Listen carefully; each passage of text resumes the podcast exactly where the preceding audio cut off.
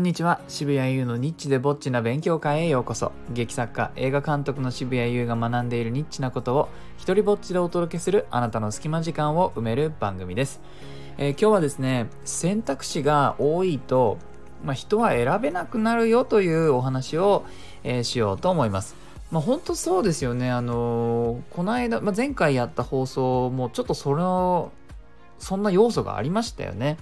結局、いろいろと話したい小話があったけれども選べなかった。なんか広げるのはどれかっていうのがもう決められなかったからあのもう放送自体ができなくなっていたみたいなね精神状態だ。精神状態って大げさですけれどもだから選択肢って多ければ多いほどあの恵まれた環境みたいなイメージは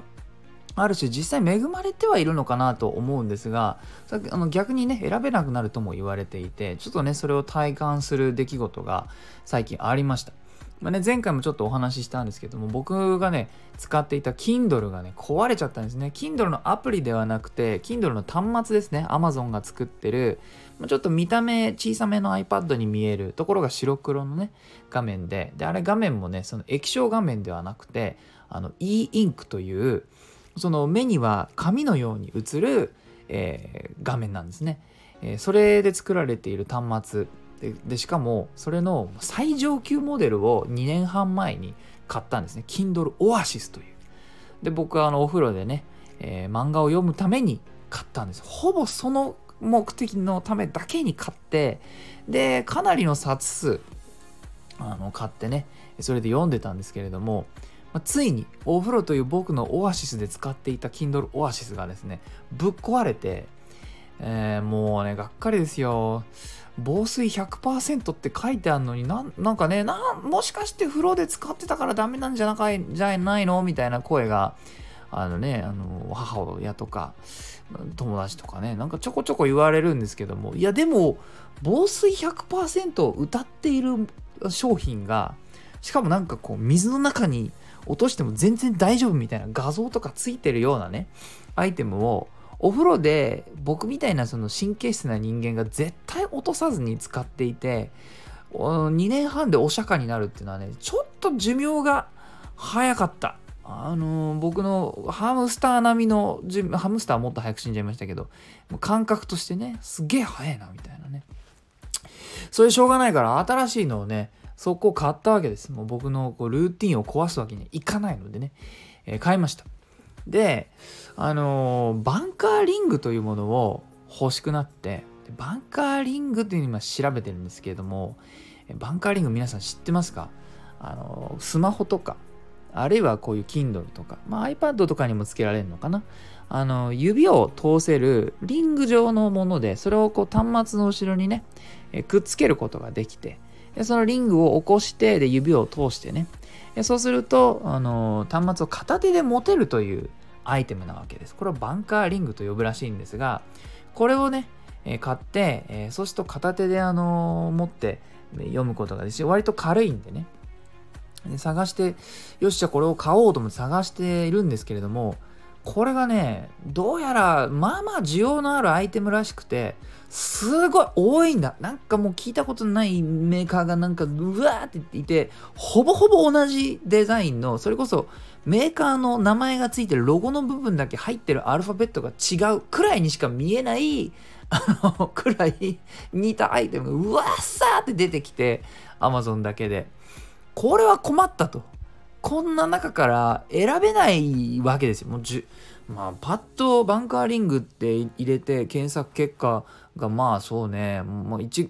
20ぐらいうわーって出てきてこんなもう無理じゃんと。思って1個選ぶとこの商品を見た人はこれも見てますってそこにもねわーってあってさ。しょうがないと。思ってバンカーリングおすすめっていうふうに検索したんですね。そしたらねあのバンカーリングおすすめの記事みたいのがこう使って使用してねレビューした人たちのな記事みたいなのが出てきてで、あの、ところがさ、これがさ、バンカーリングおすすめ23選とかっていう記事なわけですよ。いや、23選って減ってないって、むしろ増えてるっちゅうの。23個もバンカーリングおすすめされても、俺欲しいの、例えば俺が欲しい数が、バンカーリングが20個欲しいんだったら、23選っていう記事にも何らかの価値あるかもしれないよ。だけど 俺欲しいの1個なんだわ。1個しかいらないんだわ。1個いいやつがあったらそれでいいくらいのアイテムでハサミみたいなもんだよね。ハサミってなんかじゃあ1個切れるのあればそれでいいわけであの おすすめ20個とか言われても知らねえよ。1個いい切れるやつ教えてくれよって話じゃないですか。だからこんな記事書いたやつマジでちょっともうねウィル・スミスじゃないけどビンタしたくなる。あのこんなのさ検索結果並べただけの記事じゃん。もうそれで仕事した気になってんじゃねえよと。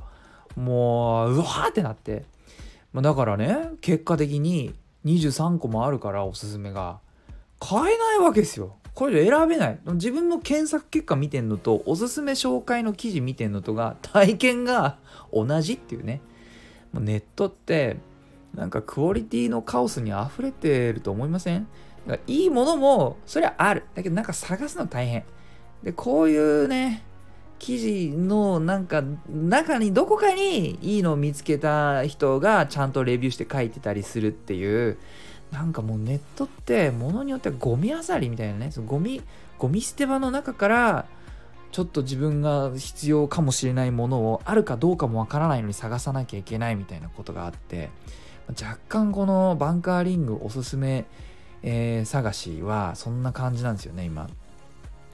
で選択肢はその人を不幸にするとか人を選べなくさせてしまうっていう話は、まあね、結構昔から言われていてひょっとするとね僕のこの140何回のラジオのうちで話したかもしれないんですけどドレッシングのね実験というものがあの有名でであの2つの、まあ、お店を比べて1つのお店にはドレッシングをもうたくさん置いたと。もうもうすごい数のそれこそ30種類とかドレッシングを、まあ、置いて。でもう片方のお店にはドレッシングを、まあ、3種類くらい置いたとそしてどちらのお店が、えー、ドレッシングが売れたかっていうとこたくさん置いた方ではなくて、えー、3つに数を絞った方のお店が、えー、ドレッシングの売り上げが高かったという結果が出てるそうです。もうね、この実験、ドレッシングの数増やす方に協力するのはわかるけど、減らす方はね、どうやって口説いたのかね。だって絶対さ、最初に10個ぐらいは置いてたと思うんだよね、少なくともね。そのお店に行ってさ、すいません、こういうけ実験やりたいんです。この3つに絞ってもらえませんかっていうふうにね、言われたお店は、な、なんか 何を条件に OK したのかなって、ちょっと悩むところもありますが、そういう結果、あの、実験があり、まあ、結果も出ていると。で、まあ、まあ、言われてみると、まさにそうで、ね、バンカーリング23個おすすめしたらさ、選べないじゃないですか。何を基準に決めてったらいいかも基準も多すぎるしね。なので、ああいう記事の仕事って、まあじゃあ3とは言わないけど、5とかさ、10せめて10以下ぐらいに、えー、してくれないと仕事したことにはなんないと思うんですよね。で僕も今あの書きたい脚本がですね多すぎてね選べないっていう状況にいるので、まあ、バンカーリングと少しこうマッチするね。シンクロする状況なんですけれどももう書きたい作品がさ4つぐらいあってどれがいいかもう本当にわからないんですよね。4つだったら選べそうなもんでしょ？23個じゃないんだから。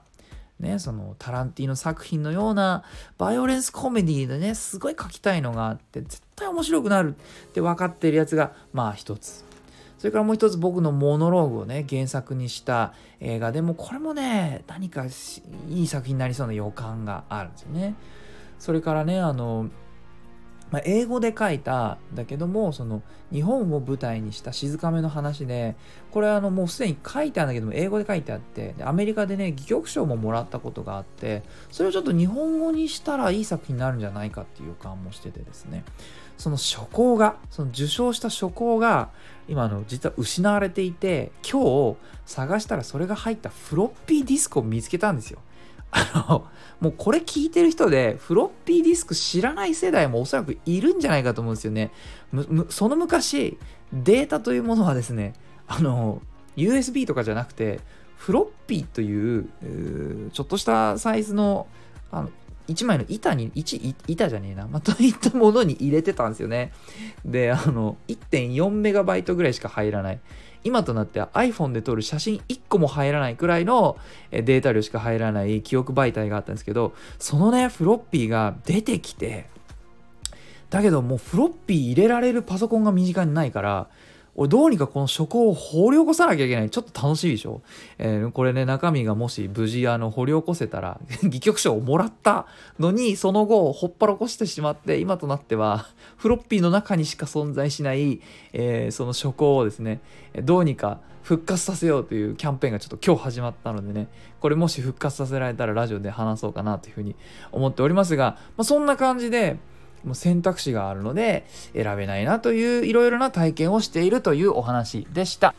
はい、いいなと思ったらハートマークをタップしてください。Twitter もやってるのでよかったらそちらもフォローしてください。構想6年の作演出舞台底なしこの大冒険公演動画を、えー、配信中です。あの今日まで購入することができて、え、視聴はですね、1週間、22日まで、え、することが可能です。カメラ4台による贅沢な収録を行い、劇場に限りなく近い臨場感を体験できます。購入リンクは概要欄をチェックしてください。そして、このスタイフでも自由に使える日本初の一人芝居コレクション、モノローグ集穴は Amazon で好評発売中です。え、許可も上演料もいりません。では、渋谷優でした。